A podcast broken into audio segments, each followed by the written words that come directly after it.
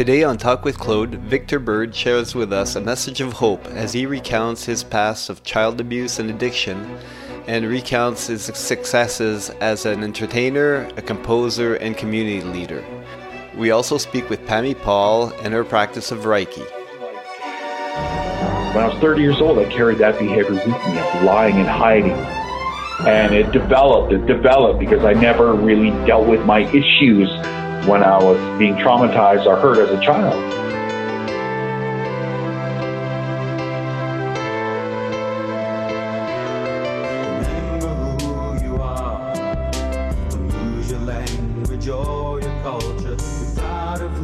All right, welcome everyone to the Talk with Claude podcast and simultaneous YouTube channel. I've got with me Victor Bird, and he'll be bringing in his partner Pammy Paul as well to talk with us. And um, so, without further delay, I'm going to ask Victor to introduce himself, talk about.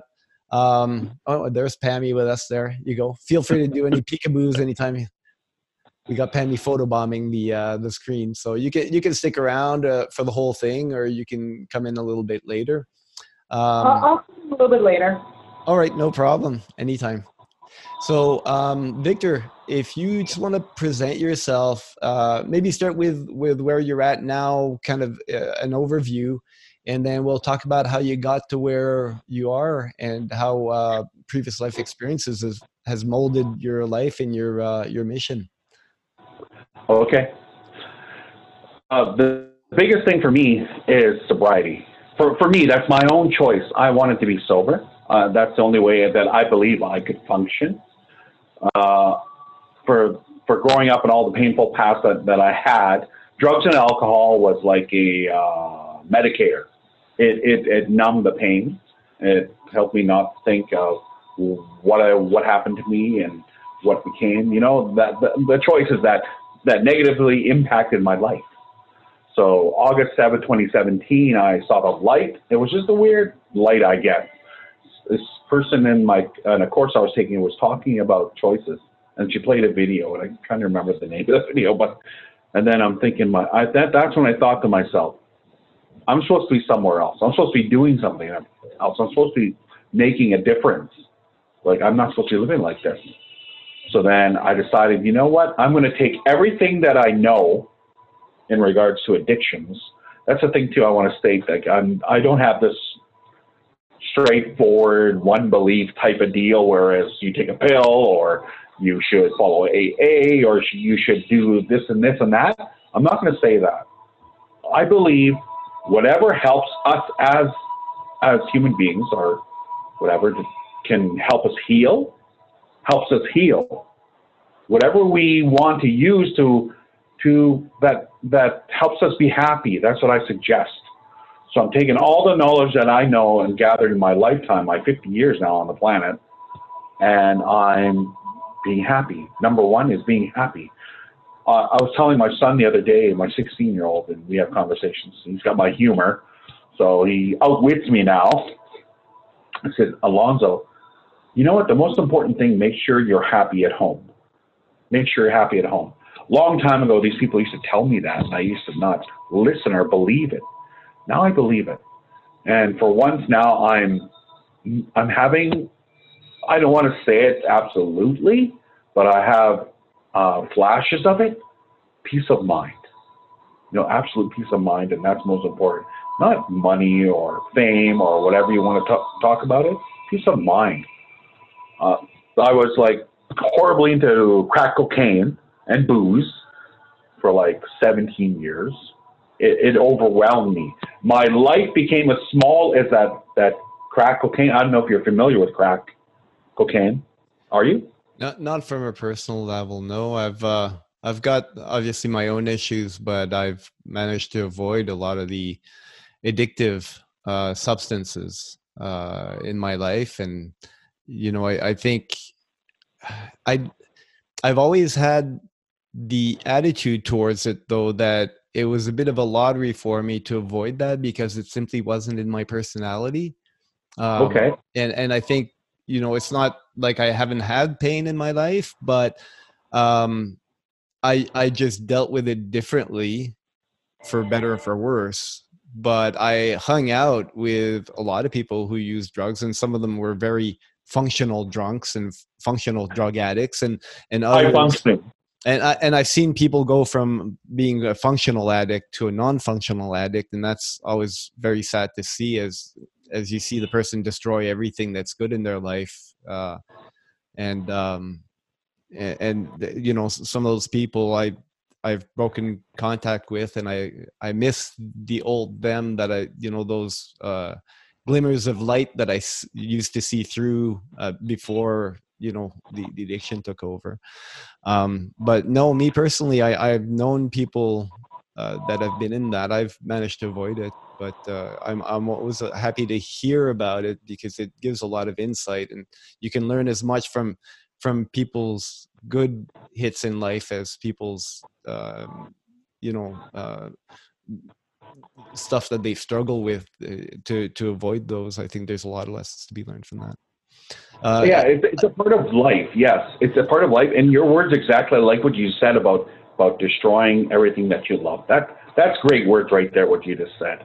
I agree with that. Cool. i'd like to ask you a question. The pivotal pivotal moment where you, the light went on and you decide that no you you need to be somewhere else and you need to be sober. Was this one of those experiences where oh you know you kind of felt like you hit rock bottom right there and you need to bounce back from that? Or were were you slowly kind of coming to realizations and and uh followed through on it how, how did you give me the details of how that that was going through your mind and what was going on at the time Great question. I was just gonna like uh, dawn on that because there's a lot of I see it a lot of social media posts or when you talk to uh, like people regularly when there, there's life out there, people, not just media, right? Everyone's is that real? It's like yes, you can hit rock bottom. Like I've hit lots of rock bottoms, I guess you could say, and then it just like I kept elevating, and then I, I then I tried quit, and then it would just go back and go back so that moment, I'm thinking, I'm thinking back, and I can think I was in the classroom in Academy of Learning here in Collingwood, and, and I was just like, oh my god, the way that this video, I'm trying to remember the video. It was like a seminar, like a like Brian Tracy, the Phoenix seminar. I don't know if you heard of that, but it's in regards to bettering yourself and moving forward and just leaving all negative things behind. Like I've had all these trainings and courses. I guess it's what you said. Like um, all the it, things finally led up to the point where I had enough, and mentally, emotionally, spiritually, physically, I told myself I want to get clean. I had enough. I I had to want it. Like I I wanted it, and then I had desired it. Then after that, like yes, you can want it, but it's the point after where staying on that path, right? So I was just wanting to get a hold of some other people and say, how can we figure this out? Because I, I know there's a when you're when you yes I want to be sober everybody wants to be sober that that wants to be right it's like it makes that choice but there's like how do we do it for me it was like there's traditions of, of getting high and, and getting drunk like I had this tradition of waking up every day when I was when I was using I was like okay how can I get high? Where can I get the money? How can I do that? That's all was conniving, right? I just had this one focused plan, one set. And I'm thinking, well, and now when I'm sobering up, I'm like, so you know what? First of all, I live one second at a time and try not to think. There was this guy, uh, uh his name was Aaron. When I fell at rock, rock, rock bottom one of these times, I was in a mental hospital in Ponoka and he taught he taught me. He walked in, and you can tell he was on another level. He just walked in, and everybody looked at him. He just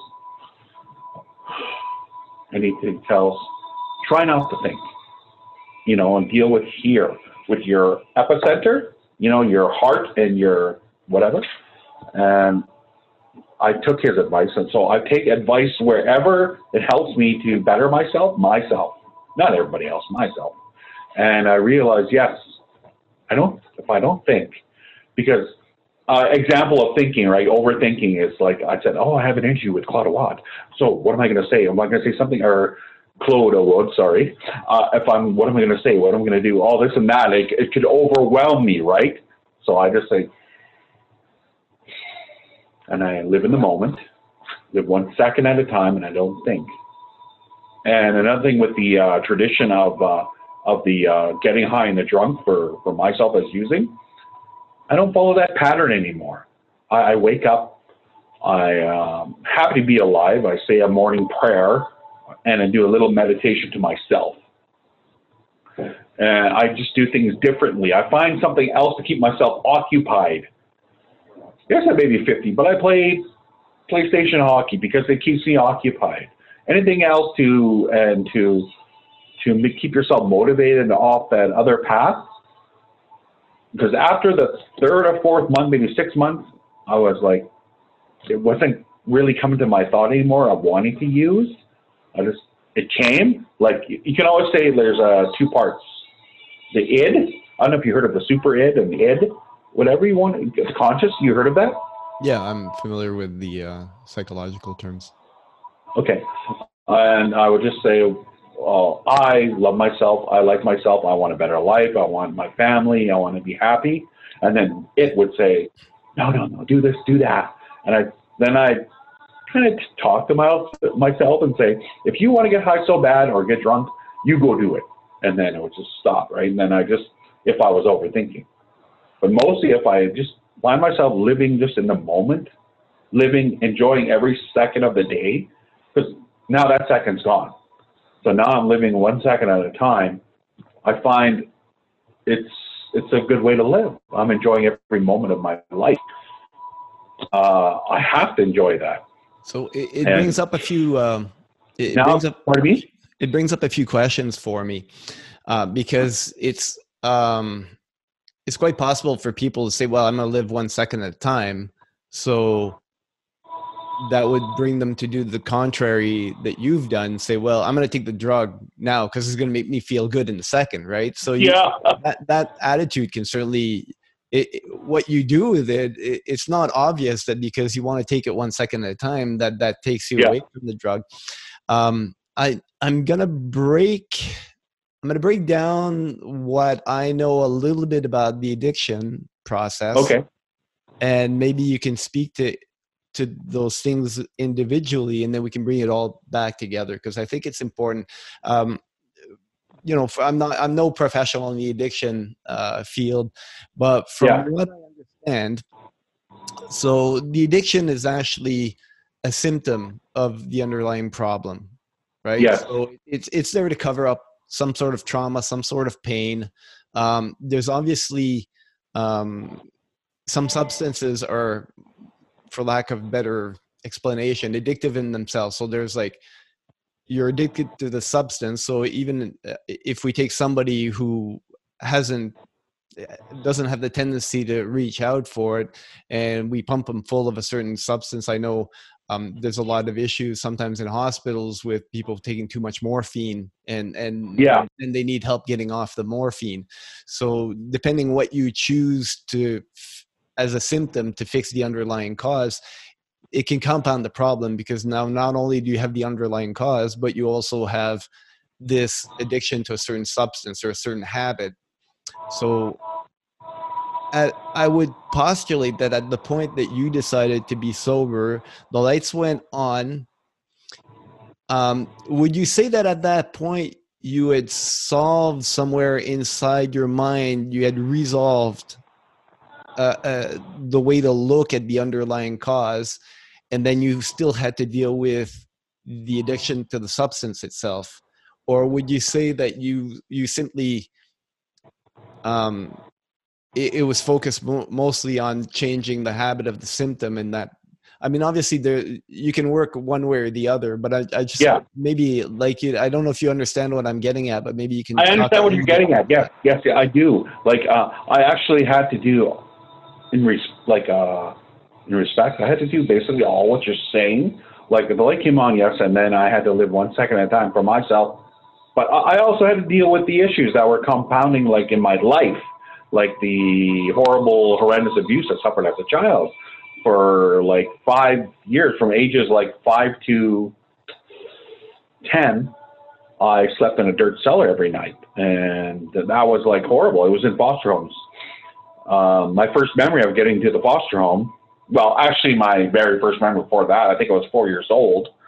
I was thrown down the stairs, and I went tumbling down the stairs, and then the foster sister came flying down in, in a uh, laundry basket beside me. And I'm thinking, looking at her. At the time, we were laughing, right? So I mean, back then I was laughing, but I'm, I'm thinking that was horrible. I'm thinking what, and then at that time I'm thinking, what am I? What did I do to deserve this? I even woke up in the foster home. I think it was my first actual, what's the word for it? Uh, conscience, mo- conscious moment.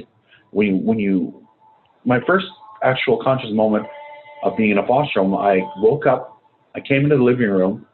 I think I was in pajamas. I was looking at the fireplace. I was looking everywhere. I'm thinking, where am I? Why am I here?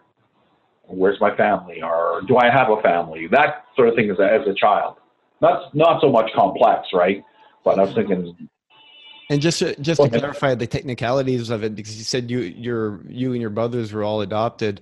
Um, yeah. So were you adopted to a, a, a pre, an initial family that you don't necessarily have a recollection of the beginnings of, and then you were taken out of that family to be put in foster home? Because foster homes basically you you know you, you might get attached to the people there for your survival and then they just move you somewhere else and so you know it's not a permanent place it's it's a temporary step into somewhere else and hopefully getting getting adopted later on like how, how uh, just just take us yeah. through the technicalities of it first it, it helps understanding yeah. it and then as a Apparently, second part as a second part yeah um go ahead I, i'd really like you to i mean those are far far ago memories. We're talking about when you're five, four or five years old.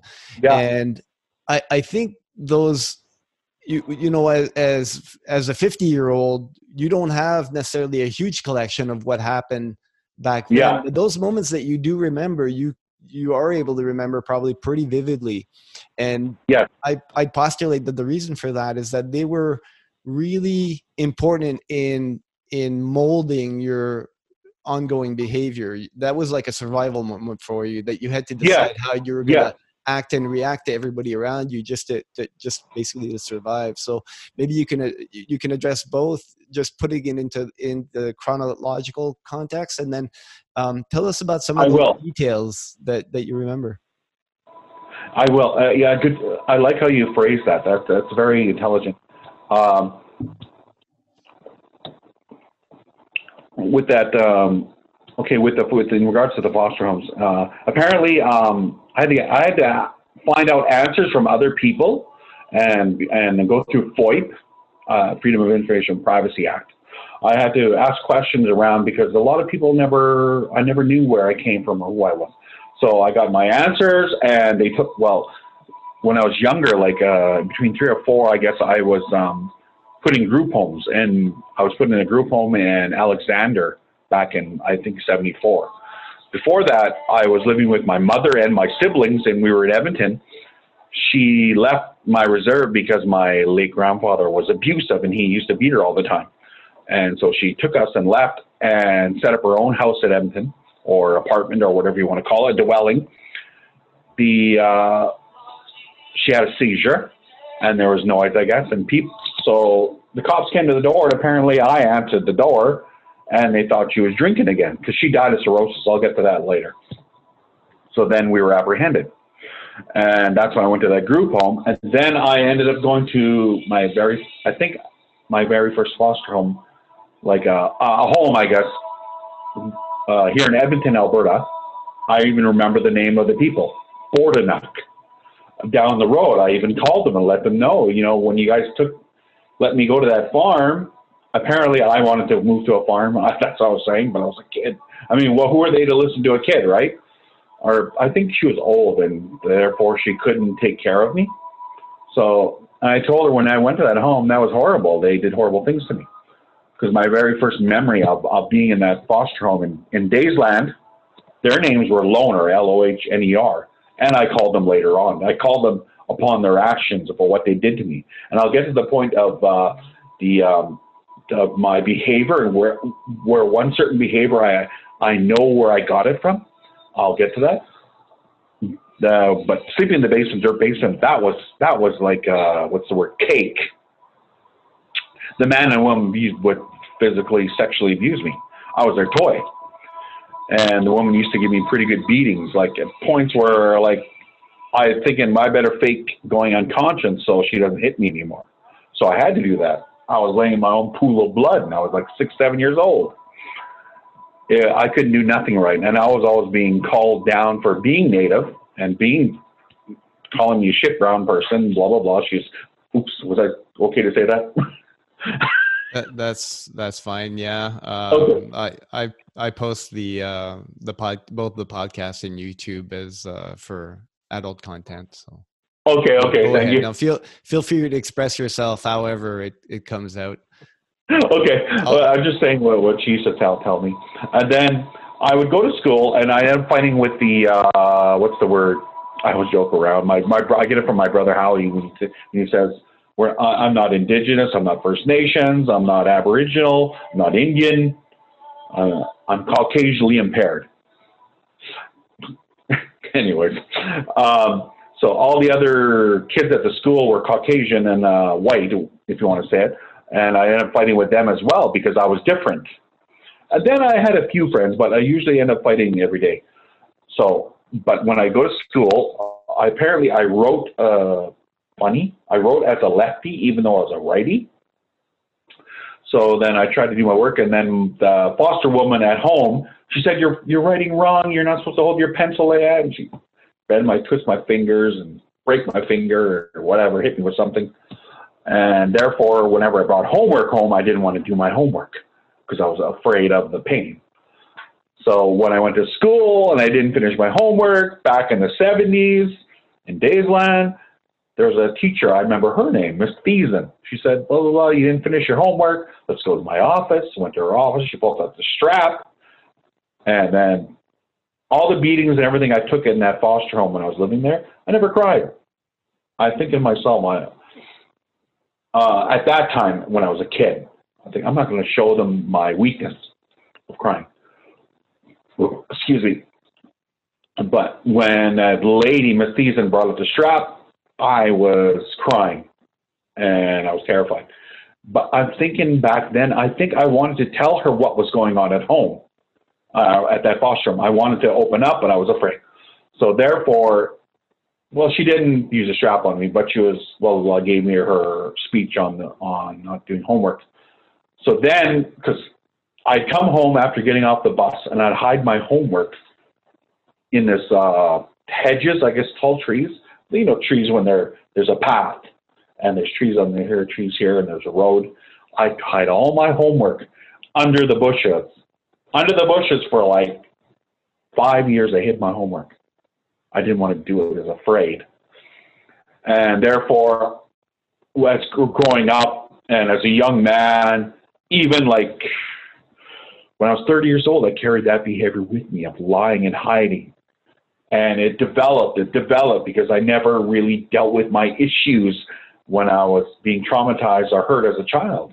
I just let them build i let them build i kept telling myself no i'm okay i'm okay but deep but deep down inside i was i was a hurt that hurt scared little boy i was an empty shell of a person and therefore it built up and then finally um, I'll get to my other points of my life. But one day, my uh, cousins, they 99, I think it was 99 or 98, 99. They um, or 98. All the haze, drug memories. I came back to his apartment and they said they put something on the dresser. And I said, "What is that? Laundry soap?" and they gave me a. Do you have a Do you have a, a bill? I got a twenty. Can you fold it up and snort it? it's cocaine. I said, okay. And I snorted. I first started out snorting and then it, it uh, escalated to crack. And that's when my life became unmanageable. For me, it became unmanageable. But the question about when you're you're talking about the um, the the uh, how it reciprocated and how it developed my personality. Yeah, I I knew it then. There, like I was thinking about it recently, maybe how many months ago, seven months ago. I was thinking that moment when that she pulled out the strap and I couldn't do my homework when I was hiding my homework. That's what kind of shaped of of who I would become and and later on until until when I sobered up when I realized not a way to live. Uh, you were going to ask a question. Yeah. Uh, well, now I've got a, a few questions. So, okay. Um, so you, you just talked about that moment uh, when she took out the strap. Did you end up telling her what was going on at home? Or no, that, I didn't. That made it impossible. I was afraid. Yeah. I was afraid. So, what and what do you think would have happened had you told her? Uh, I'm thinking to myself, though. Uh, okay, I'll ask your advice in that in regards to that. Uh, back then, being the 70s and the strap, you know, that was a what's the word for it? It was kind of normal, right, for our generation. I think it was probably more normal in some areas than others. Uh, okay. We did get spanked. I I don't recall the strap specifically. There's other things I remember from my childhood that I know had a similar effect in, in molding my behavior for a long time and causing a lot of yeah. damage. Even though at the time I didn't I didn't realize it as a kid that it would, but I, I could see some patterns that I've developed as an adult that reach all the way back to spe- very specific events like that. So I, I, I don't think those should be uh, underestimated. Um, yeah. But but we do as adults, I think, kind of take it for granted that because oh it was a thing that it wasn't abuse and we justify it and and the real danger in that is that if you're going to justify uh, your parents or foster parents behavior because oh it was just a thing back there then it, sets a bar for yourself as well and that's one thing i've yeah. learned having kids is if in my mind it's forgivable to to to slap a kid or to, to spank a kid because it happened to me and and well you know my mother and my Blind father opinion. was a thing then i find myself doing it so i have to i have to have one moral standard that stands true for everybody and it, it's not like there weren't there weren't good books in how to proper uh, to do some proper parenting back then and, and, a bunch of things. I mean i can relate to one thing uh, that i i know um, marked me as a child is my my brother was a very active child. So obviously when when you have an active child the parents just love to say how you know hyperactive and how you know the problem is really with the child um, yes. So my I I was a witness to my brother being tied by a leash to a post most days when we were outside because the the reason given for that is that oh he'd just run into the street and and get hurt. But as an adult, when I did some work on myself, um, I realized I had no recollection of my parents ever taking us out to a park where we could actually run and play and, and really uh, before my, my dad did my dad took us out to the, the forest but he was working a lot and, and he wasn't there a whole lot. We needed that exercise every day which my mother absolutely refused to provide and obviously the problem with us. So uh, having seen my brother being tied to a leash that modified my behavior and I became this chubby fat kid that wouldn't move and wouldn't wouldn't cause any problem because I and doing that I was constantly told how I'm the good one and now my brother is the problem so the, and and that's very typical of uh, an abusive behavior is where the parent will actually divide the siblings and kind of pit them one against the other by constantly comparing them and stuff right so i don't know yeah. what my brother was being told but i know on my side it created a divide between us that i, I find really painful and and that i can still see to this day unfortunately though we've tried you know we we, we try to get the ties back in and stuff but it's not an easy thing to work back from. Um, i guess the other um, the other question i had is uh, when you have a recollection of the first time that you used cocaine yeah how usually that's from what i've seen that's kind of a marking point for people who are really covering a lot of pain and the stuff that you described is absolutely horrible like i'm so yes. sorry that you you had to go through that as a kid when you're completely helpless and dependent on adults that that should be worthy of caring for you and and who betray you in every way uh, through their abuse and the the neglect as well so was that something that you you took this drug and all, all, all of a sudden you, you felt like it brought you to what you should feel like that you've been suppressing? Was it um, would you say it was replacing the bush that you used to hide your homework under? Um, and and that's how yeah. it progressed? What like uh, describe that for us a bit more in detail maybe. When yeah when i first took that hit though it was like it was euphoria. And it was like no one can touch me here i'm in my own world and with my cousins that i grew up with like i'm like wow I, am like in my own world and no one can touch me that was that was a, t- a feeling, I guess. And same with then when I, when I escalated to crack, I was in a different world, we call it. Like, and even then, like I could even do, I was thinking of doing a stand about being, about crack cocaine because then it's all paranoia, right? It, it, alcohol parties, you know, are loud and crazy, right? And everything like that. If you ever go to a crack party, it's like people do their crack, right? All of a sudden, hear that snowdrop? Did you hear that raindrop?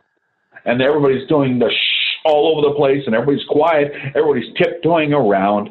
They're opening up the curtains. Oh my God, there's someone out there, but it's all in your head. It's like I um, read, um, I believe it was Einstein, his little take on the um, uh, cocaine and crack, and that there, yeah, the paranoia, and then he he described in some points where when you get so high and you're doing doing crack cocaine, because it takes 10 seconds to get to the brain, by the way, that the the person who is using it gets so paranoid, he feels things crawling on him or are going to crawl on him where he can't see. So that's the after effects of it. And then I was thinking about what I think about it now. Why did I do that? Why did I do that? Like it, it, it was to escape the pain and trauma as my, my trauma as a child. Like that's just the tip of the iceberg. Uh, when I noticed, oh, I also dealt with it. I know, like sort of acting out, and I hid it so they they didn't find it, but they must have found out when I left. They had this this black car. It was like a, probably in the 50s or 60s. It was okay shape, but I was thinking to myself back then. I'm thinking, was I a bad kid? But then I'm thinking about uh, because I, I did every little thing every day. I would smash it somewhere. I would take something. I would smash the lights, the windshield, or wreck something of that car. But um, then now I think about it, I was being horribly abused. I, I was acting out because I was trying to vent. I was venting. I was trying to ask for help, but yeah. like they would help me. Go See, ahead. A, a way I've kind of come to explain behavior like that and um, you know we we can see it in small kids even at a, a lesser extent depending what their yeah. their um, experiences if if as a kid you grew up under constant threat right and yeah. that's become your norm your yeah. body your body produces hormones to deal with that threat and and those hormones boost your your um, your sense of vitality they boost your your sense of awareness they they they put you on a cer- certain level because you have to survive that that um, environment now as a as a grown up once you leave that environment and you find the potential for peace in your life you're not being stimulated right so you you kind of you kind of look for what would bring stuff like that. I think yeah, I think where you're getting at, and I like it. You you know, so like for example, yeah. I was in martial arts. I was I was beaten on quite a bit as a kid. I was a chubby fat kid. I was laughed at. I was humiliated, and um and people would hit me because I was different. You know, blessing to you, right? Um, so uh, you can channel that right and i got into martial arts and I, I i i learned to find my own strength but um at one point I faded out martial arts. I got into climbing and I would climb without a rope for certain distances and stuff like that. And that's when I felt really, you know, people feel, oh, I feel the truth in my life. I feel that that that power. But when I didn't have that, it was quite depressing. It was quite monotonous. I was being understimulated because it didn't reflect the environment that taught me the norm that I was in, right? So at, at the extreme that you had lived the, the terrible abuse that you lived you you that probably fueled and and that was the question maybe as far as you know when you, when you felt the cocaine it was to reach that euphoria and to have that relief and to have you created your your kind of safe space. Nobody could touch you there. Yeah. you talk about crack how it made you terribly paranoid um, would you say that that really mimicked the horror that you were in that that was your norm that you you were at a point where you could relate to something because within a peaceful world it's when, when you haven't been trained as a kid to operate in that kind of peace you have to relearn all these things so how, how does that does that reflect a little bit your experience then? yeah it makes a lot of sense and i thank you for that like uh, my late grandmother was in her 80s and she 89 i believe and she said I'm 89 years old and I learn something new every day. So I'd like to be that humble too. So I learned something new today. Thank you. It makes a lot of sense uh, uh, about what I was uh, going through and what I was reaching for. I, I, I just want to get on some little bit more points, and then I don't want to like um, I'm not avoiding it, but uh, just that um, I just want to get to the good things after a while. yeah, no, absolutely. And it, like that, I don't put a specific time limits for my my podcasting, but I don't think we want to.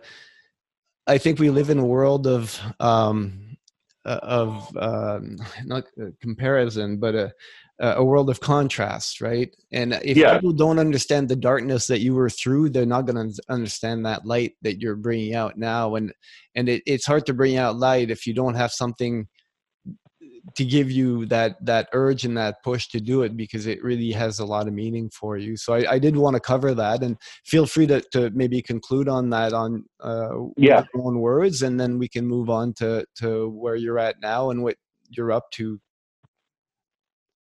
Yeah uh, i'll get to the, like when, when i was finishing off now then in regards to smashing the car um, car up and uh, um, acting out so it came to the time when uh, so, a social worker came to that residence, that farm, and said, "We found your your real family, or they found you."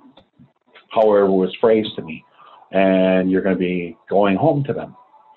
So I was like, "Oh yeah," and then uh, so th- I remember that your biological family. Yes. They yes. found your biological. Okay. Yeah. So I packed up all my stuff, my brick brick blocks, which is a rip off of Lego. I, I understand. anyway, I couldn't even have real Lego as a kid. So, oh, the horror! No. Anyways, I packed up all my toys and everything, and I was ready going. And then they, the lady comes out. Don't forget to write. I'm thinking, right?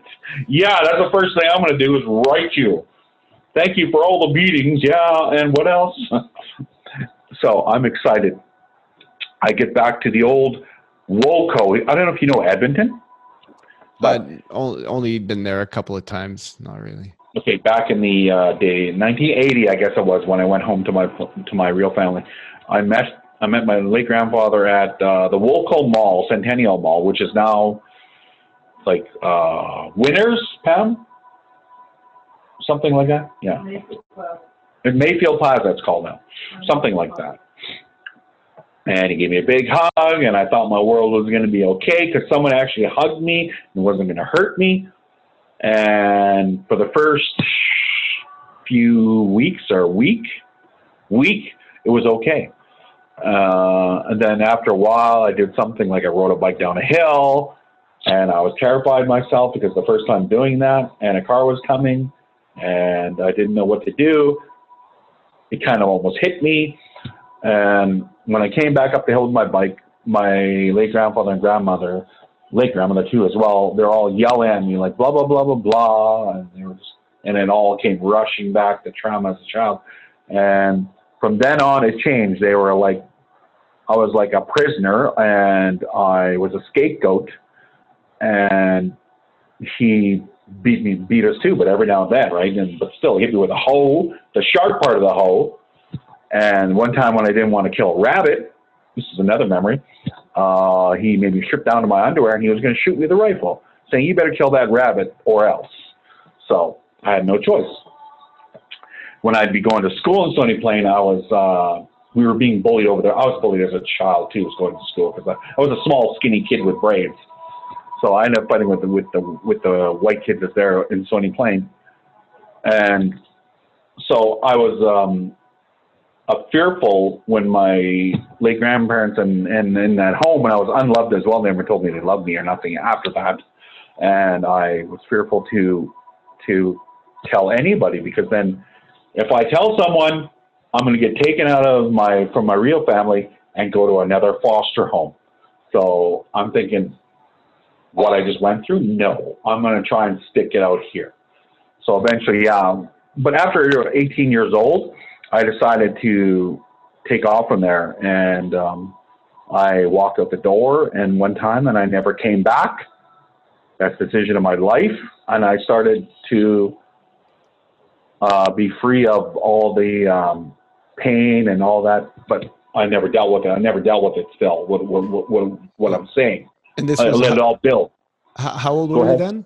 How old were 18. you? 18. 18. Okay. So, and First time in my life when I was free. just a quick message, I think, for uh, you know parents listening to this. One thing that comes back again and again is if you don't if you don't want your kids to be abused and bullied, and you know, and kids get abused in school. They, they, I mean, there's hi- history. uh, Human history is uh, filled with kids being abused in the home, but uh, we don't often talk so much about the abuse that happens in school.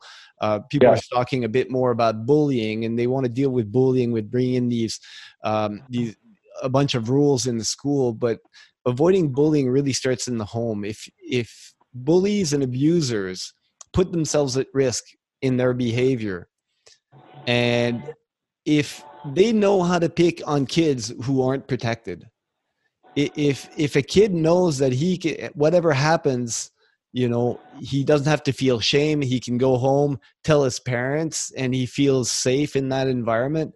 He's very very unlikely to get bullied because and abused because that stuff will disappear right away. And he presents with that sense of um sense that he he he does have a safe place to go to in front of his abusers and the abusers stay away from them. look, look at you know kids being sexually abused and raped. I mean the abuser that does that knows that they can get locked up in jail uh, that they will probably get killed or raped themselves in jail. So they they have to be very very careful about who they pick as a victim.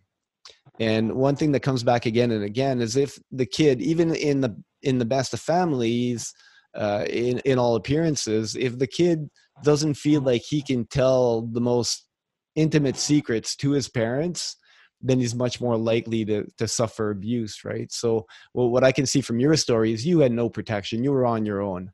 You were being abused at home so you weren't being protected so you're being abused elsewhere as well. And people could probably smell that a mile away unfortunately. Yeah. it, it, it caused you grief everywhere you go until you took control of your own life right is, is that fair to say so, and i, I want that message to go out because a lot of parents hyper focus on what the school's going to do to prevent the bullying when really all the power is in their own hand Yes, I agree with that totally. That it, it's when you're bullied, then it just it's just an after effect. It's like uh, what what you self fulfilling prophecy. It's like uh, what you believe. What you it's, it's the law of attraction. Like I was so beaten down and negative, therefore attracted all that upon myself. And I'm getting to the point where now, as uh, and talking here, you just gave me an excellent idea. I, I've trying to go back to Stony Plain School and do a speech there in regards to overcoming obstacles and because my that's where I went to school actually my reserve Duffield well Wabamun Lake Indian Reserve Paul Band is like uh that you they use Stony Plain School to go to school there the high school and stuff so that's where all my bullying happened was in uh, secondary and high school. So I wanted to go back there and tell them my story and help try and open minds up and share my heart. So in their hearts if there's problems with children that have and having the same that they can feel free to share their story and therefore to not go through what I went through and to pass it on to make it a wave you know. There is a better way. There is there is hope. You can do this there's supports out there that's another thing so well actually it, it comes to in regards to what I'm doing now now like after all of that like there was like the I was doing workshops. I was living a success story. I was traveling to Wisconsin, um, singing, performing because I made two CDs. That's what we talk about my music here. Uh, Baby and A Strength I Can Never Find. I wrote those in 96. I wrote them both in like 20 minutes. Uh, we're, we're part of a group called New Breed. Life's Journey was our CD. And we compiled it. We went around to communities. But after a while, when I was and when I was working for my band at the time, I was a child and family and child resource worker. I was a liaison for the uh, for the child welfare for Parkland, and I kept on um, like trying to represent my band, but yet there were still the underlying issues as that, that I that I stowed away or I never dealt with. I hid them, compiled them, and eventually they all came rooting up. And my fail-safe of when I was a kid of putting the homework under the bushes. That'll be my new thing now. Uh, it, it, all came to a head. I, I kept doing that. I kept pushing under, not dealing with it. Therefore, I was let go of that job. And then I went to um, college in Grande Prairie from 97, 98. And I took a, uh, I was going for my Bachelor of Arts in Psychology. I only did my first year. And that's when my cousins said, "Come home. We want to come vi- come visit us. We want you to check something out." So that's when I went home in '98. It was '98, and that's when the cocaine, and that's when they introduced me to cocaine, and then it, there, there, there, it just compiled. Yeah, can you give me a sense of how the um, because you had done was that the first time you'd done cocaine was in 98 98 yeah okay so you hadn't actually touched uh, cocaine as such uh, before you made your music? You um, alcohol was an issue then, or you made a nope. sense of how that? So you were actually clean, but you were still, yeah. you know, just covering up your your your pain inside, and uh, yeah. It manifested maybe more in your your actions and your relationships to people than yeah. than drugs and alcohol by then. And yes. give me a sense as well. Now you're a young man. You started make. I'd imagine you started to have a little bit of money of your own and all that, and how that intertwines with the drug and alcohol. Because there's a there's a sense, and it's a bit naive sometimes that you know uh, there there's there's poverty, and if you just give poor people money, then it'll solve their issues. But when you have it's a complex world, you know, and it, yeah. it, some people just don't like to hear that but if you have people with severe unresolved problems and you just throw money at the problem, you you can find them headfirst in the ditch, and it can actually kill them rather than make things better. And, and we can all have a whole yeah we we'd have a whole different level of conversation about that. But keep yeah. going. Yeah, but so if you want to give me a sense of becoming a man, earning your own money, or, or navigating the world in that sense, and then eh, when the drugs come in, how that how that all intertwines too with the talent that you're starting to develop right? 96 you're writing these songs. You, yeah. it's probably it's probably one of the first times you're producing something on your own. You've got this finished product that you can actually be proud of and then you've got all this pain intertwining in it. So maybe give me a sense of that okay i will get to that actually i have one of the actually a great answer for that for your question but to get back to the CD, like the two songs, actually Thomas Brayback from Octavo Productions, he's my producer here in Edmonton, but he just wrote on there, blah, blah, blah. But he, that's the studio I went to. Okay. And uh, I plan on releasing another song and going and doing another song, more music soon. But the thing is, um, I'll have to say in regards to the money, I have a perfect, like a perfect example now, I guess you could say right now, uh, in doing regards to doing workshops and whatever, and um, finding money here and there. I'm like right now. I guess we're not the richest family right now, but I notice now with my sobriety and my sense of becoming finally becoming happy of who I am. It, we're not the poorest family either. Like it's a state of mind, and like now it's it's um, I don't know if you heard of the challenge response theory or whatever. It's uh, more responsible you you become, the more freedom you have. Oh, That's yeah. just like Yeah, from Brian Tracy, like the Phoenix Seminar, I'm a, I can facilitate that too, in achieving goals. Or, or, or but, as uh, as Spider Man's uncle once said, with great power yeah. comes great responsibility, and I think that's people forget that so easily because there's uh, a whole you know when you're dealing with government especially just you know claiming your rights and you want more rights well every right that you get does come with responsibility. You can't have you can't be the one calling the shots and making the decision without taking responsibility for the results as well right? And yeah. I i, I find in a lot of cases the the the lack of personal power and the lack of um, happiness in life is directly related to people not having the power. But the reason why they don't have that power is that they're not willing to take on the responsibility that that power entails. And the way they get it more and to be able to, to, to have more presence is to be willing to take that responsibility that comes along with it. And that's really key. So I'm, I'm glad you brought that up. Uh, I was going to say that, and so like just a little tiny example of money, you could say, um, what we're talking about too in regards to drug addicts or alcoholics. Like when I was, when I, back then, uh, when I was using, I wouldn't give me $20. I wouldn't give me $5 because then I'd be using to save up to, to get what I needed. So a little example, like I've had like just a tiny little example of human and reaching out and showing that I'm same as everybody else. I've had like uh, a few bucks, and like this past two weeks now, that I've had it still in my pocket, still in my pocket, using it for emergency purposes, or if my children, three grown, three boys now, uh, 18, 16, and nine, and our children tell us everything now. I mean, they did that too as growing up because they had a strong mother. I was there too, but I wasn't. I didn't. I didn't pass abuse on my children because the, the simplest reason why I didn't do it to them, what happened to me, I said, you know what? I did not like the way that felt when I was a kid. So why would anybody else enjoy that?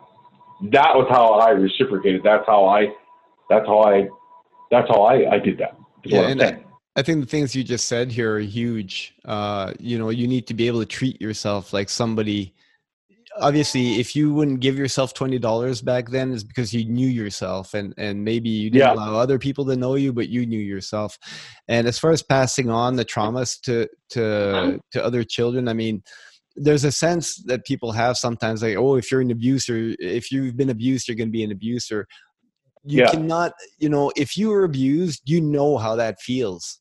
And there's there's no reason not to get the help nowadays. There's a lot of help uh, available and there's a lot of change in attitudes as well. I, I know that growing up it, it was often frowned upon to, to go seek some professional help some psychologists and, and, and stuff like that. It, it isn't nowadays um, so th- there's no reason not to seek out the help. And for sure i think uh, people who have realize the abuse that they lived as a kid will go one of two ways. Either they'll e- either they'll think of themselves and they'll want to recreate that to kind of perpetuate because it makes them feel better in the moment or they'll have the, the compassion that they should be having for their children or for other people around them and actually say no this has to stop. This is the last generation. This is where we put a stop to it. And i, I think geez power to you because that that is huge. People, yeah, our, people who haven't gone through what you've gone through may, may not realize how huge that is. But that's bringing a lot. That's taking a really bad situation and bringing a lot of good in the world. So power to you. I, I commend you. Um, Thank you, young man. Our, our children like they come back and they uh, if they have a bad day or uh, my son he's nine years old and he's uh, he's a big boy. He was 12 pounds when he was born, and he's like five foot two, five foot four now, and he's like 190 or 180. He's a big boy. So he, if he has a bad day and he lets us know that kids are making fun of him, he tells us.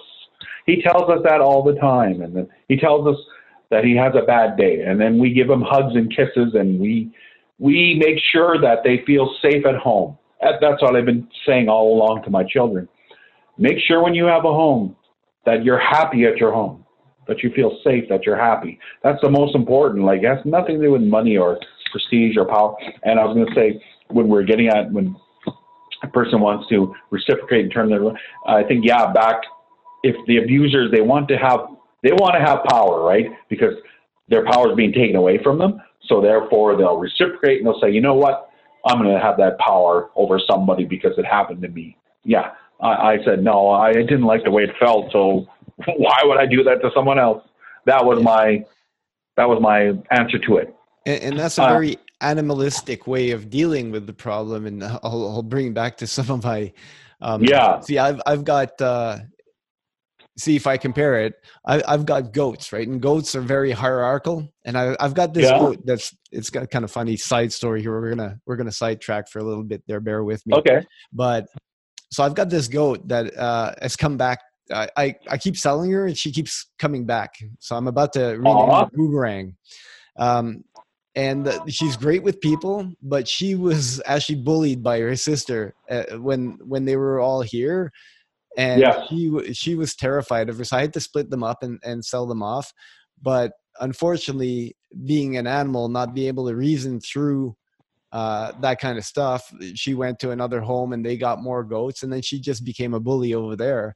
And so they called me back a week later. So listen, we love this goat that we bought, but she's just destroying it, the barn, and she's just causing so much problems. And they're like, "Well, if you don't take her back, we're gonna, she's gonna end up in the freezer." so sure enough, I, I take this goat back, and we keep her for the summer, and then uh, I ended up selling her again and same thing happens a year later after we sell her I, I, get another call from the same owners. And this is this is the only goat that that it's ever happened to right? So and now she's she's come back again. We take her out for walks and and we're we're gonna try to find a, a good environment for her. I don't i don't know if i'll sell her again. I'm just i think i just need to deal w- with the situation but and then so you oh, you still have her yeah, I still have her now. We got her back last week, actually. okay. but, just okay. to say that at an animal level, that's our reflex. That's our biology. Yeah. You, know, you get hit, you want to hit back. You get pushed, you want to push back. And, and so I think as reptilian part of the brain. As as humans, we have that higher level where we can rise above that. And, and I think that people have to reach into that spiritual high level and, and realize and I don't know how much capacity animals have to be compassionate and empathize for for other animals. But as humans we've been given that gift and i think it's super important that we we make use of that gift to rise above our simply basic animalistic instinct. I think that's part of what makes us human what makes us special. So i, I just wanted to say that and it's kind of a a, a weird segue to to do it but i hope people kind of get that message there from from that experience. No, that's understandable. I was just um, you. The I guess it, it's the reptilian. You heard of the reptilian part yeah. of the brain, right? Yeah, yeah. yeah I guess we. It's kind of like that, right? And then and uh, there's also the, the, pleasure center, I guess you would call it, and that's why like when uh, dopamines are released, and we want to get like on a technical level, right, or our chemistry level type of deal, but but I like that about with your with your goats and that. she must she must be cute though. oh no, she's great. She's great with it, and uh, yeah, I think it's uh, and you know to make another analogy, I think it's it's up to us, the manager, to find the best circumstance for where she can show off what she has best. I mean, she's super friendly to us, and because of that, you know, she can lead the other goats. She ends up being the leader, and the other ones follow. So we can go for walks, and the, the herd doesn't get all separated. But if we put her in the wrong context, then she just destroys everything. So I think everything uh, has its place in the world, and uh, that's our little experience for that. Now, I I'd like to ask you a question because, uh, as you told us, the uh, the songs uh, "Baby" and "A Strength I Can Never Find," um, yes. you you produced at a time when there was still a lot of pain in your life. It, you produced them uh, before the drugs and the alcohol really took over. Yeah, and and now you're you're kind of bringing them back as well as being something that you. So I, I'm just kind of tell us how you relate to the songs. And what I'd like to do is actually, if you give me the permission, is actually play the songs in the podcast. I have them on YouTube in a side window here, so I can actually open yes. a, screen share and we can. So if you want to talk, I don't know if you want to talk to about the songs uh, as individual songs and tell us what the the history or the the thoughts behind the individual songs or just as a, a general process of uh, song producing I, I, think it'd be more interesting to talk to the individual songs and and tell us what they mean to you now what they did what they meant to you then and what they mean to you now that you've grown through a bunch of stuff yeah i'll, I'll give the beat the the process on the on the songs in a, in a couple seconds uh for like um let's see in regards to like a, a strength I can never find. Um, I wanted to show myself and back in the light, uh, us as Native people, wanted to show us in a positive light and how to combine our um, living living in the nowadays world or combining our traditional beliefs and our spirituality with um, with with the uh, with the mainstream world, I guess. That's why the lyrics, you know, remember who you are, and uh, that's how it starts off. And and just speak our native tongue. That's that's what I truly believed in. I still believe in that. I still believe in holding to core beliefs. Like I believe in God. I believe in Creator. I pray to pray to Creator every day, every morning, every night. Uh, that helps get me through. And for baby, uh, back then, I guess you could say I, I just uh, was thinking well, I'm thinking about the ladies and I want to make an impression with the ladies, so I want to write a song, right? But then on a spiritual level, I guess you could say, even my wife tells me now, she tells me now, maybe you wrote it for me, maybe I wrote it for her, you know, in connection in regards to mapping out our lives. But that I, I just want to write that to be a fun hit song to like go somewhere and I've always been a like a uh, what do you what's the word for it? Sappy romantic guy. When people were growing up listening to heavy metal in the '80s and all that, I was listening to Wham. I was listening. You know what I mean? I was a Wham guy. You know what I mean? Yeah. That was my flavor of music. With, Elton John. With, with Baby, would it be fair to say that you wrote you wrote it for the girl that you were longing for, even though she may not have been around at the time? Yes, yes, you could say that. Now she's here. Yeah, yeah, perfect, perfect, perfect, perfect way to put that. You're you're playing your cards well here. Before we play my music, I was just gonna get. I'm gonna get a couple things off, and then we'll play my music, and then we get to my wife and what she has because she when she does Reiki on me, like little blessings on me, it helps me. She pulls energy out from me, and then I just feel so so great. It's such a great feeling. But I just want to mention something that's coming up for myself and uh, my wife here. She's going to have a Reiki table, a vending table. I don't know if this is possible, if it's okay to mention this. Sure. An event. Okay, and it's coordinated by Lori Feist. She's also on Facebook. It's, it's called um, Your Brand Starts Here. That's it's it's available. Like you can just search it on the site, I guess. Are Are we going to have uh, Reiki um, demonstrations um, online? Yeah, uh, I don't know if you can see that. Yeah. But I've also shared it on my uh, timeline when when there's something about Lori Feist or or uh, an event at the River Cree at uh, on February 29th uh, from one to four. I'm going to be speaking along with other speakers in regards to it, uh, leave it leave it up there. Don't move it too much there. So yeah just get that those dates and the uh yeah just it, yeah just hold it? right there. Perfect. Okay yeah so that way if people want to go back and and uh, have a look on the video to find all the information it's all right there on the screen and, okay, make sure you give that to me too and i'll put it in the show notes Awesome, awesome. I will. Um, and another thing I wanted to mention before, we also were part of Knowing Your Spirits conference, or Renewing Your Spirits conference with Gordon Gladue up in Wabasca. Pam and I went to, we, we collaborated on a workshop. I know, but um, can you get the book? It's in my bag. Um, we, we collaborated into the youth conference over there. Um, and we went to travel up in Wabasca November 8th to 10th.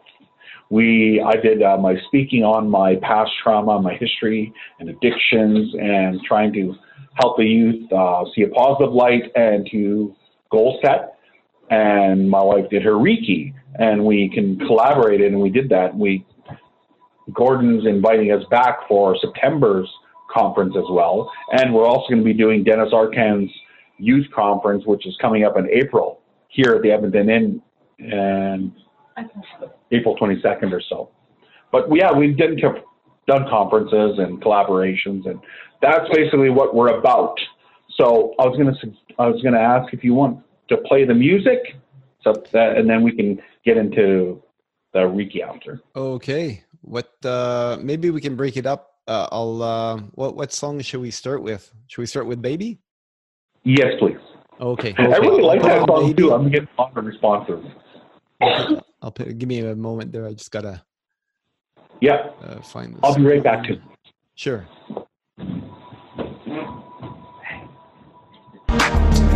I can't hold back. I must let you know again. So closed up and nothing to say. Was kept inside, felt nothing but pain. And I just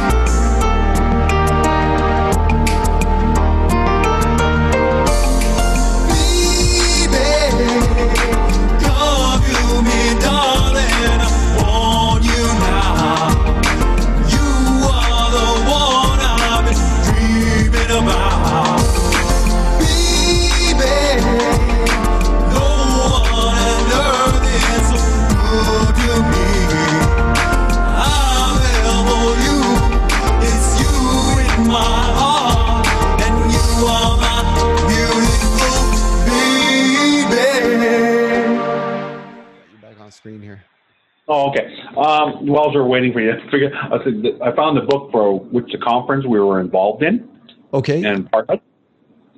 It's right there, the title. Okay.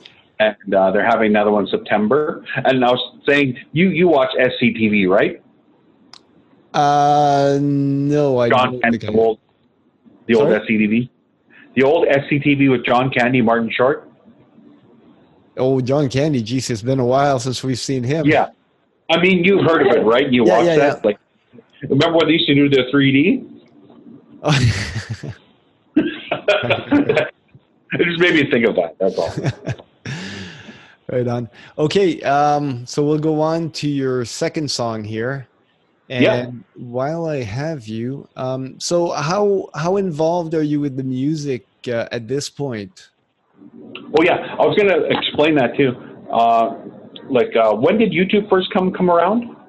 What year? YouTube. Oh my. The very first one's maybe 15 years ago. Has it been? Okay. Yeah, because like recently, like um, of uh, last year of June. Oh, see, that's what happened when when I was just a drug addict, alcoholic. I had no really uh, what's the word motivation to pursue anything. I just wanted to be stagnant. I wanted to wake up and see, oh, you know, blah blah blah, you know, all that, and keep everything hidden and not deal with my problems. So therefore, when I finally my mind was began clearing, I took basically a year off just to clear myself up before I started to uh, expand on things and to get get ahead or to to find what I wanted to do. So then I realized, wait a minute, I have this producer, this awesome producer, Thomas Brayback, Tablet Productions. I called him up and Facebooked him and said, how much would it cost to put my songs on YouTube?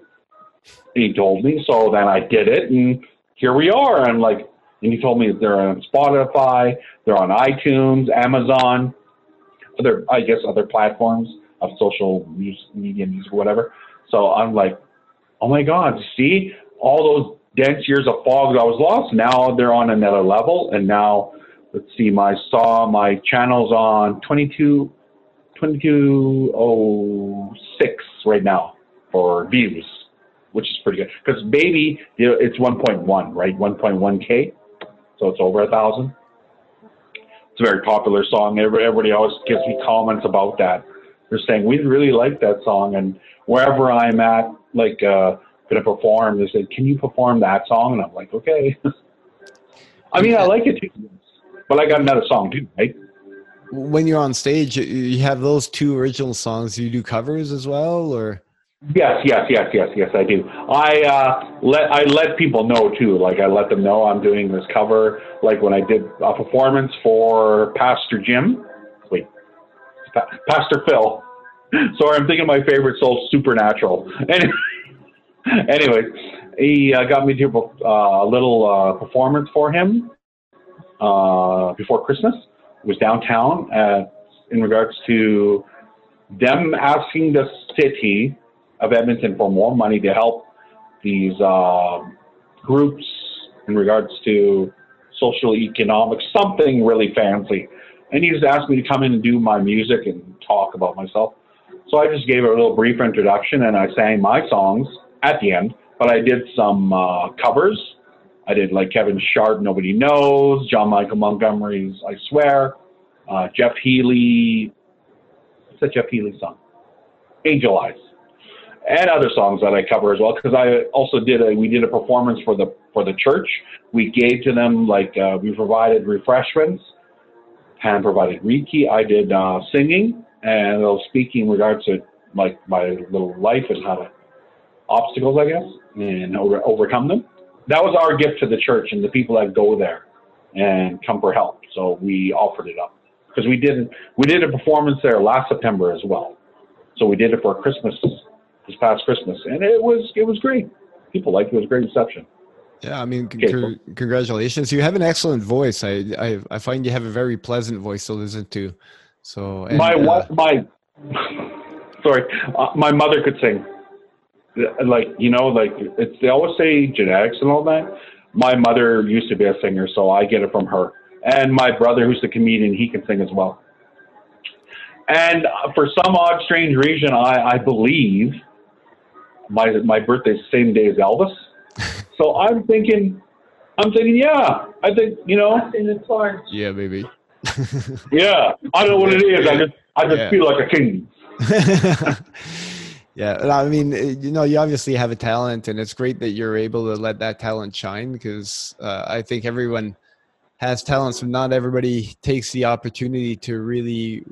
There's a lot of work. You can't just have talent and make things happen at least very few people can. So it's it's such a waste when people do have talents like that and and don't share it with the world. I think uh, it's it's very tragic. Uh, any plans on any more original songs in the future? Yes, I actually have another song that was actually lost somewhere and down the down the road. But I'm also writing another song as well. Um, it's going to be about overcoming like my next step in my life. I haven't really realized the title yet. I've wrote a ton too, but the uh, the one song that did record, it was just on cassette tape. You and I should remember, right? Cassette. I, I tell my children, they look at me like, yeah. "What? What's that?" The type, DVD player. When the tape uh, came out, the the one side you used to reset it with a pencil, eh? Yeah. and uh, it was called um, "Your Love Is Forever." So it, it was a pretty cool song because I actually performed that song along with my other two on a TV show called, I believe it was called Natives in the '90s. It was here on, it's called Global News now, right? But back then, it was called ITV here in Edmonton.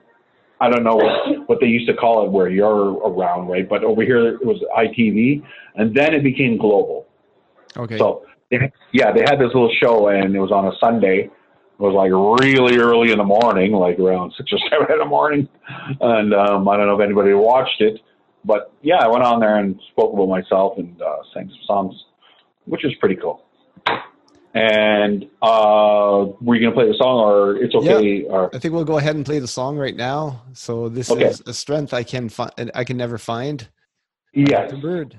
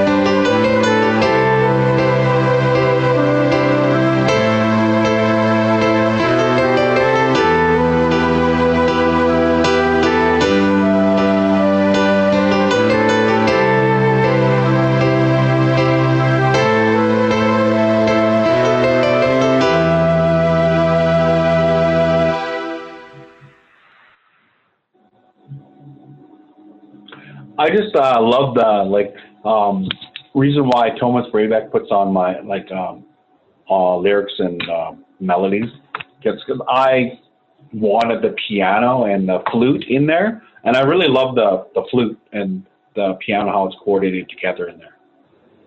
Like I don't know if you noticed with Baby, but I actually asked him to put the French horn in there. If you, I don't know if you noticed that. Yeah, no. So I was, uh, I was saying, yeah, I, I couldn't pick it out. I, I wasn't specifically looking for it, but I'll, I'll, I'll, listen for it next time I hear the song. I know Baby has a, a nice upbeat, kind of catchy tune feel to it.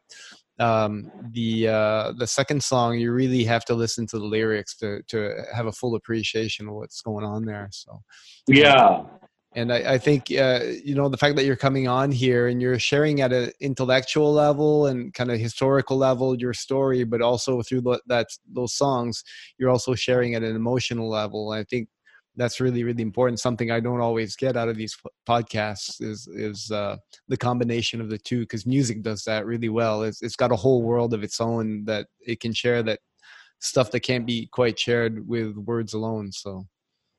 I have one more like uh, a little add-on story, and then I'm gonna I want Pam to talk about it because it's it's powerful. Uh, but there's one little thing that I can bring upon. I can even I'll I'll talk about the feelings too. Um, see, in 1979, when my mother passed away, um, I was there at the hospital when she passed away. She died of cirrhosis of the liver, which everyone knows it's because of drinking, right? And it was traumatic. It was horrible. I felt felt I felt really bad, but at the same time, I didn't know who she was because I was taken away from her but I felt bad because I knew she was my mother, right? And at, when I was beside her, I did not, uh, um, when I was within her presence, I didn't feel like she wanted to hurt me or harm me. So that was a good thing. And then when I was taken out of there, out of the hospital from that, uh, the foster parents that took me, there, the mother, the mother took me there, she called me right down to nothing, blah, blah, blah. And then she gave me a beating, quite a beating after when we got home because my mother died, and well, she just wanted to make the statement that that I think she wanted to make herself feel better or whatever else, and it was traumatic. And I was I was like, what am I supposed to do with that? And I just I I when I was doing my chores, I would sing, I would sing my songs, and like I would just sing anything that was on the radio. That's when the music really started to help me cope. And at that time, I don't know how I knew how to pray, but I prayed to God. And I prayed to Creator for help. And I got strength somehow. So, that moving forward, what I'm trying to say is for all the people out there who think they're trapped and there's no place to go, if I can do this, if I can do this, I hope I'm an example. And I hope you guys can find a way to get to to do whatever makes you happy. That's my message. Thank you. And um, so, on that, do you want to bring uh, Pam? Um, yes, yes, I do. I wanted to um, have Pammy come and say her because, like, I was like every now and then when I have a bad day, and then she does her little blessings. It's powerful. I could feel it leaving. I could actually feel it leaving my head. The energies, like, and it's, it's good. How long anyway, would a, I, like, oh, sorry. How long would a a a, um, a short treatment like that uh, take? Okay, I'll let her. Is is that something? Is that something that we can get a demonstration on uh, of uh, on Actually, yeah. live? Distance. Okay, she's right here. Okay, she's in a com. She actually does distance Reiki. Okay, I'll let her talk about that. This is my life partner for almost 20 years, Annie Paul. Sorry, I'm going to let her because I got to talk to my son. Sure. Hi. Hi, Patty. Hi. So I, I hadn't prepared any specific show notes uh, for, for your okay. side of the story just because I, I wasn't clear on, on what we're um, yeah where we're going okay. but uh, you can certainly uh, maybe just uh, tell us a little bit how you came to know victor and we'll we'll take it from there really quickly okay okay just i'm just going to change chairs because that's a little bit low for me um yeah how well victor and i met we're from the same community um i'm uh like him he's he's a stony but i we we call it Nakota Sioux. Um, that's what I am, original Nakota Sioux from the Paul First Nation, and so we're kind of like from the community. Um, I haven't, because Victor grew up not from the community. Um, I didn't know him very well until later on, and um, I just I don't know. We we really didn't do anything till really later on into in our life, and um, yeah, like we could kind of like just kind of like just I just I really enjoyed somebody in a good suit, and he liked to wear dressing clothes. Yeah. So sorry. When you say later on, um, were, were you in the same community as kids, but only got to know Um, each other as adults? in Or? our community. Yeah, he didn't grow up in our community. Um, he was more because of his um, his uh, of being away from the community and foster care and whatnot. I didn't really know who he was, and um, when I did um, when I did get to know him, which was later, um, he used to dress really well. It's mainly the re- main reason I, I, I started to um I, I like somebody that wore really nice clothes.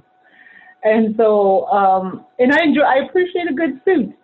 So yeah, I just mostly enjoyed what he looked like. I thought he was kind of glamorous and whatever, and I really do enjoy a good suit.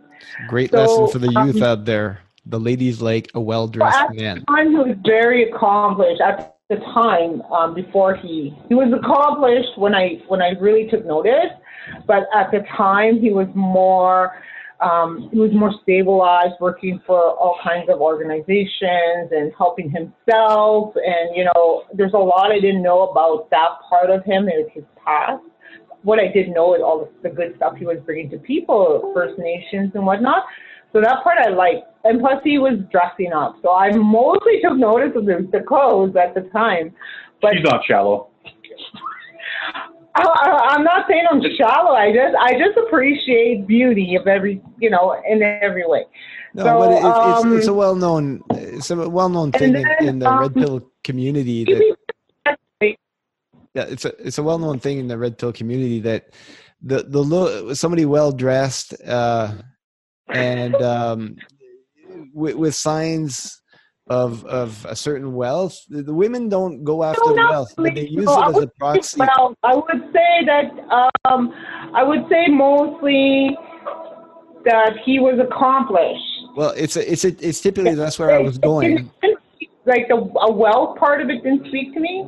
Yeah, It was more that he was accomplished in in what he was doing. Like It- it's typically a, um, a, a proxy for gauging a man's. Uh, I don't like to use utility, but uh, usefulness for the community, and it's a very good gauge and something that yeah, that's good what I. That's do very well. But He you have to was well. It wasn't about wealth. Look, I I just liked the way he looked, and he dressed really well.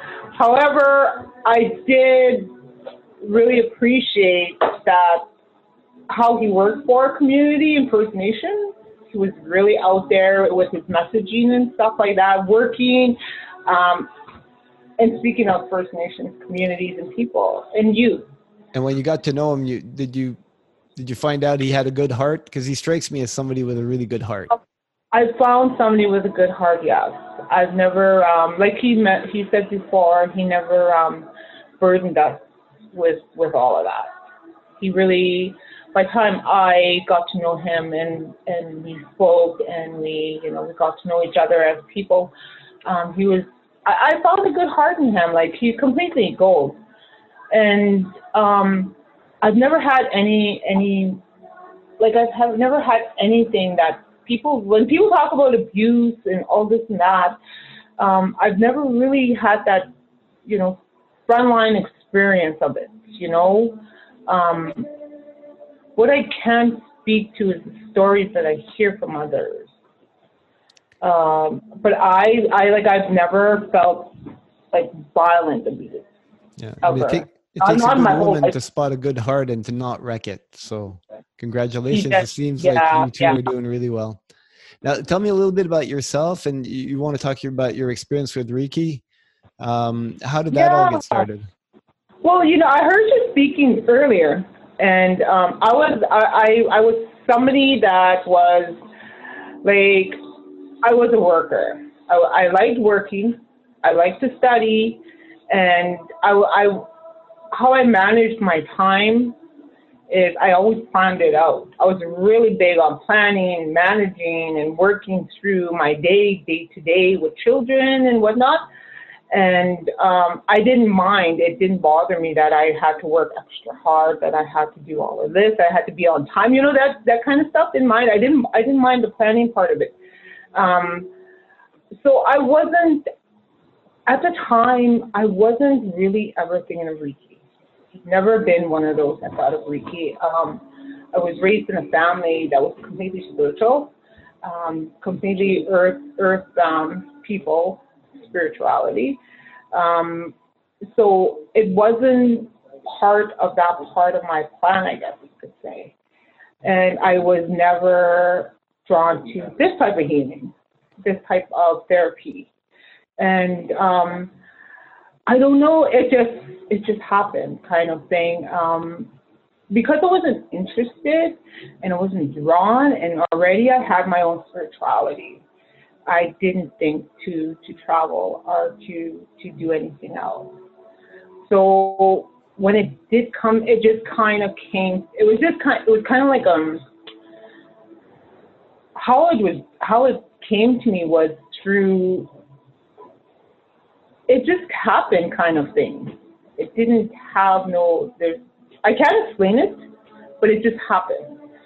And um, there's one day there was some it just happened. I just just had this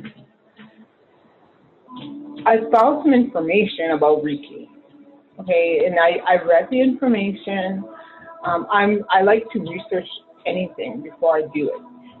So i researched it and i'm like okay so i don't know what i'm going to do. Next thing you know i found an advertisement that had reiki. So i'm like okay um, all right okay i'm going to try it I'm not going to talk about myself. I took cousin with me. We're both the same. We both we were both raised on on um like grassroots Aboriginal First Nations. So for her to come with me, it was kind of like a, she was like, okay, I'm gonna okay. I'll, she's like pretty much telling me, okay, um, all right, I'll sacrifice my time and come with you. So we did that together, and um, I said, let's just experience it. We don't know what it is.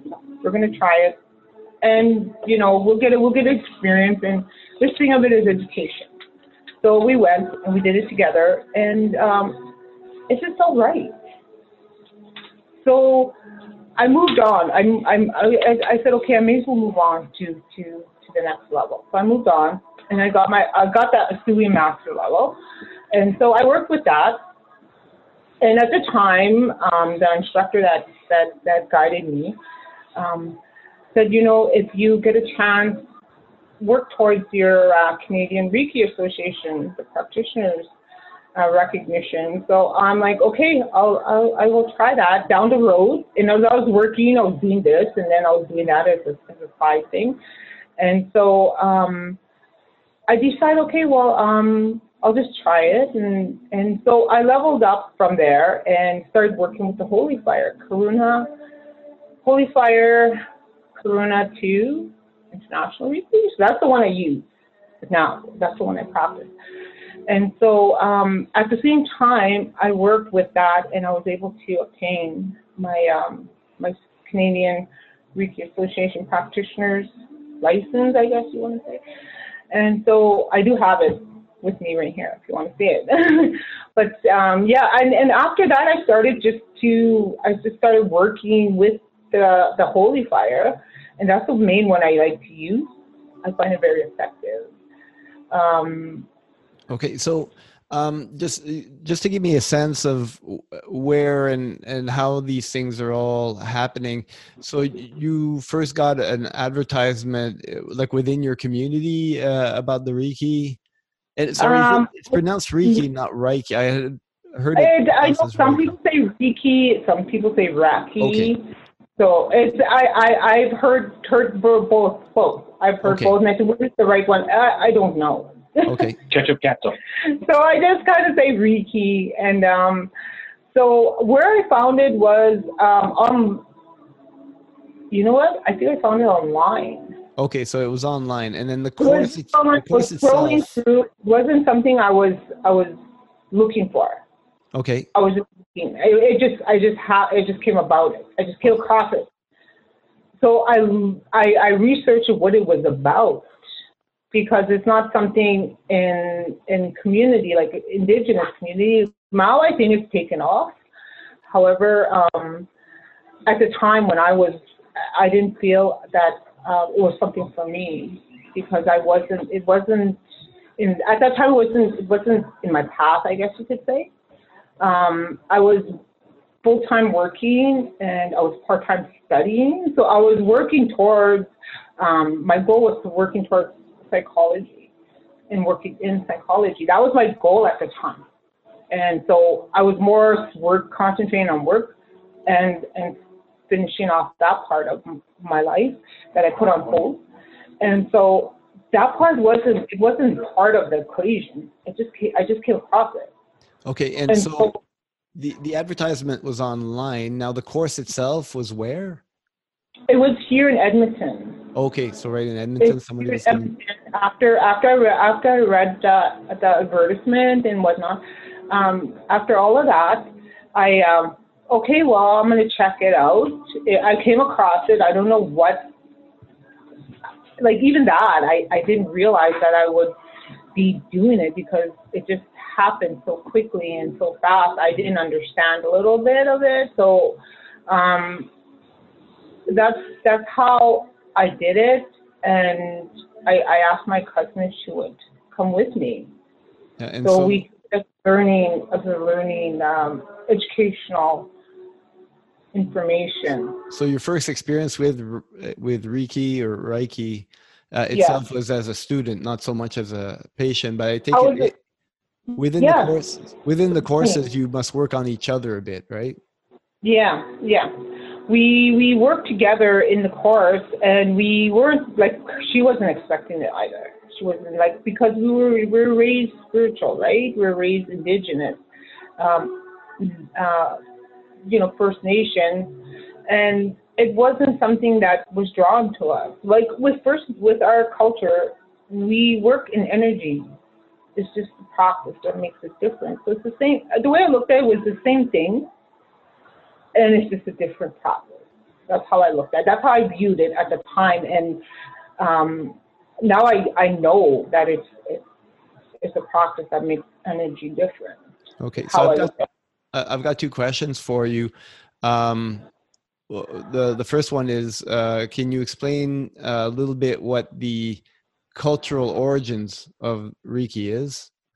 And the other one is, uh, if you can describe your first uh, experience, say as a patient or when you're doing your studies as people work working the Reiki on you, what did you experience personally uh, as far as that's concerned? Was it was it like a a very obvious thing, or was it something that kind of works slowly but surely through uh, through the process? So maybe you can talk to that.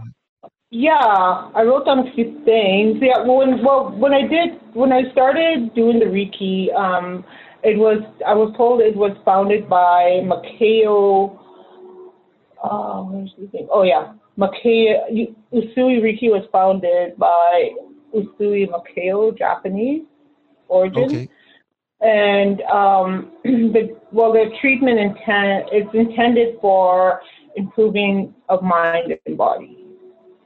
That's that's what I got out of it. And my first experience working with with it, or even having it, because we had in the in the in the training we had to to work on each other, right? Yeah. So um, when I received um, Reiki, it was um, well, it, it makes you feel so balanced, and you feel a lot lighter. And for myself, I could say that um, you know it does help you release.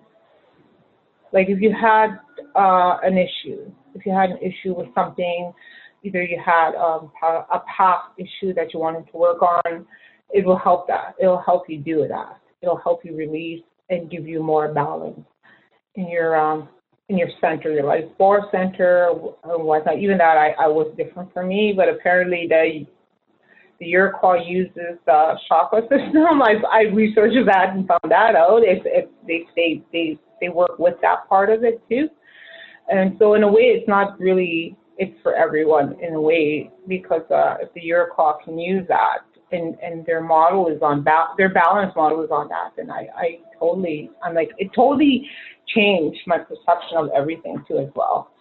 Yeah. So the the foundation of Reiki, what what year are we talking about here? Um, when I first started was 2007. No, no. Well, I mean, when when it, it was first. 18, no, you talking about Reiki, I think. Oh, and you're talking about um, the the foundation of Reiki when. Yeah, that's when this, right. I, it's in 1800s, 1896 or something like that. I don't remember exactly the date, but um, it it was it was founded by him, and he was um, con- it was considered a sacred practice, and how he taught it wasn't by um, wasn't written. It was his wife that that composed all the, the written material and, and brought it forth to it, it was worldwide after that. And to bring it to people to use as a as a technique. Um, I look at it as a therapy as well as he, a healing therapy technique. Yeah. So would you would you say that it's uh it's in large part a lot of ancient knowledge kind of rediscovered and re yeah. re put together? Is there a lot of is a good chunk of it new ideas of how to how to well, operate it or well with the holy fire is um is is a lot different than the original that i that i studied um, with the Usui the holy fire is uh, a new it's it's a new idea it's a new reiki that from what i understand when i took it it is through the International Reiki Center for Reiki Training. And the founder of the, the Holy Fire is William Rand. And um, he, tra- he trained people to, to use the Holy Fire and um, to, to, to, it's the same concept it's just it's just he founded the holy fire. That's what I like to use. Okay, and uh, would you would you say that you're able to bring your own cultural um, spins, for lack of a better word, or your your own cultural um, brand to your uh, practice? And who who who are typically your patients?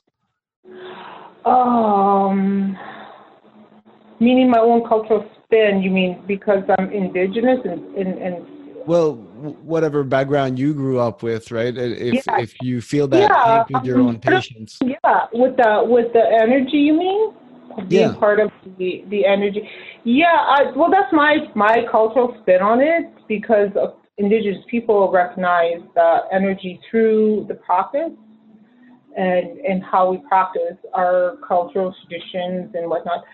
And I, I would like to bring it not just to indigenous people, it won't be exclusive for to our own people, It'll be to anyone that would like to to um, to use the, the holy fire. Um, what? Okay, I'm sorry, I didn't get the next question. What did you, what's the one you did you say? Well, I guess I, am I'm, I'm just kind of wondering what your what your yeah. personal um, I, I mean, for example, I, I do this show, right? I, I do something that a lot of people do, but I, I bring my own sense of oh, yeah. background into it. So I'm, I'm kind of yeah. wondering the, the people that go and see you, what, what, what you, what do you feel that your personality shines through your own practice or the, the things that you bring into it? Oh, the things I bring into it. Okay. Um, well, what I do with the holy fire, because when I first started taking the holy fire, uh, even that was different to me. And I really, really enjoy using this part of the, the practice is I work with the archangels. And that's what I first learned about the holy fire. I didn't I didn't work with the archangels before. Um, that was something brand new to me too as well.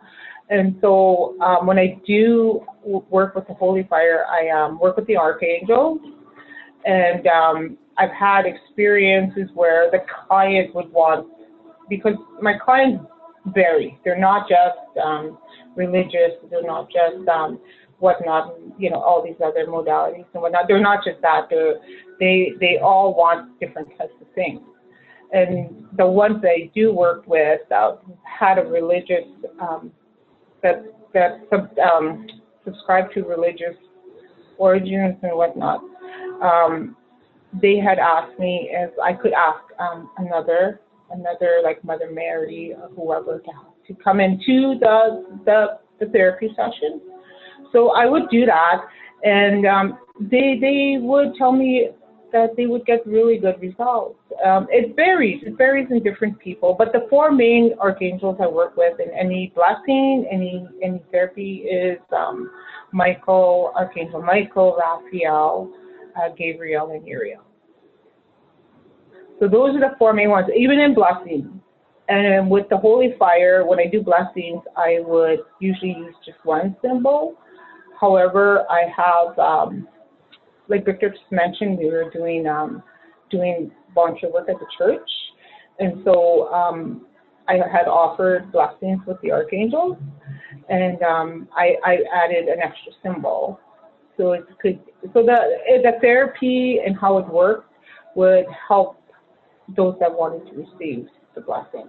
Yeah, thank you for that. I mean, that uh, clarifies. I mean, it's interesting that you know upon asking that question we kind of get that mix of uh, christianity in there considering the practice itself originates from uh, 1800s uh, yeah. in a japanese culture that that's uh, you've traveled quite a far, far stretch between the two and yeah, people might not yeah, realize that so new to me. Everything, learning about the Japanese culture or that part of it, um, Hinduism, Buddhism. That's I, I've never done that before.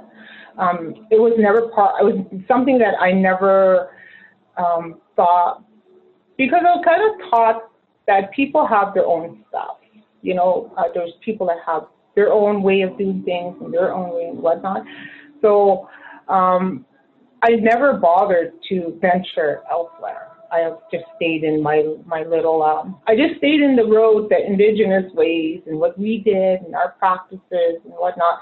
I didn't go and venture further in way and. So when I did take it, that's that's the whole thing. When I first started, it just happened so fast, and um, and uh, my my cousin that came with me, the person that came with me, um, we're both we're both very cultural so we we we never we would never have thought, okay, well we're going to try this out just because, well we're going to try this out for educational purposes. We, we put it in that context because we didn't understand, we didn't know what we were going to do, so we tried it and um, it was something that was different. And then when I moved on to um, the Holy Fire, it was something completely different. I was like, okay, I've never done the archangel. I got never done. I've never heard that concept before.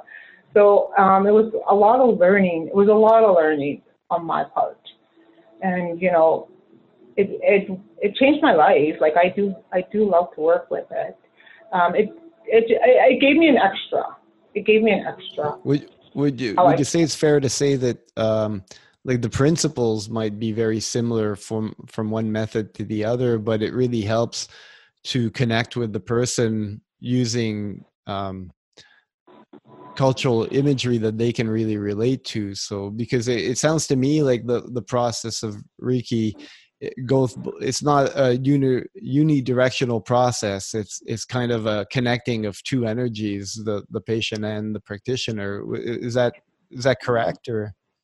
Yes yes.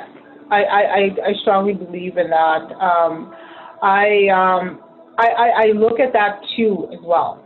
Um, and and I keep my like I keep myself mind, body, and spirit. I keep that very, very. It's very sacred. It's a very. I, I look at it as a sacred practice either way, um, because it is working with energy, and I I hold that in very high regard.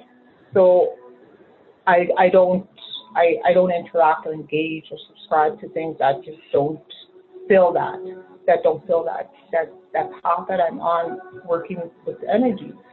I've never been I've never had problems with addiction of any kind. Um, and I've always been on. I wouldn't say I wouldn't say I'm I'm righteous, but I've always followed the hum, uh, humility path in in that concept um, because growing up in uh, a family that uh, are healers, they're natural healers, right? And then I had um, a grandfather that was uh, a founding father of a, um, a treatment center here in, in, in, Alberta.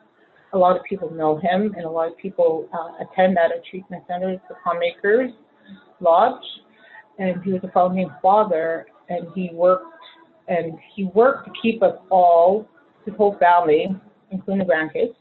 He worked us all to to walk and live that, that humble path and it doesn't matter how you do it. It's just be be humble, be be good to people because you know you want people to be good to you. You be good to another person. And how do you um, how does that make you feel to have found a way to perpetuate the family tradition? well, that's what I was thinking. You know, um, it's a different concept of healing because my whole family is full of healers. Um, but it's a different way of healing. Like I like we all look at it as our healing journeys are different. You know, I have um, family members that are, are social workers and they help kids. I have family members that are that work in films, and so they help and, and bring bring identity to First Nations people. I have a family member now, Victor, my family member, that works in music and I, you know, anything in healing of some kind. You know, I have professional family members that work in that healing healing way, and this is this is something different, but I am working with it, and I find that if this healing way works for me, I'm I'm very comfortable in it. That's good. Uh, I'm gonna have to conclude here pretty soon. Uh, it's it's been uh, fairly lengthy. Can we bring uh, Victor back and for a final uh, goodbye? Yeah, and then I'd yeah. Like, and thank you so much for. no, and you no no you stay there too. I, would like to have oh, both of you back okay. there. I wasn't kicking you out. I don't know that. Yeah, you'll probably need to back up a little bit and get nice and close and cozy okay. there, so you can both fit on the screen. Yep. Yeah. So yeah, I just wanted to thank you for participating in the show. You shared uh, a wealth of knowledge and experiences that hopefully can be useful to everybody who heard it. Um, and uh, I'd like uh, to keep contact um, with you guys, uh, Victor. If you uh, produce some more music, we'd love to have you back so you can uh, talk about what's been going on with you. And Pammy, as things progress in your practice and uh, maybe we'll even we can even have you on a separate uh, interview if you have stuff that you'd like to share as well. So we'll keep contact that way. All right. Thanks a lot. Okay. Any final words from you guys? Watch out for the uh, chief and council virus. No i'm just kidding. It's a joke. You know i'd like to say thank you. Um, it's, it's been a pleasure all right. Yeah. Thank you. You've been a gracious host and you helped me see some other issues that, that we were talking about. You learn something new every day, and I'm going to use that to incorporate in what I have to offer. Thank you. All right. Okay. Was Bye-bye. kept inside. Thank you. Bye.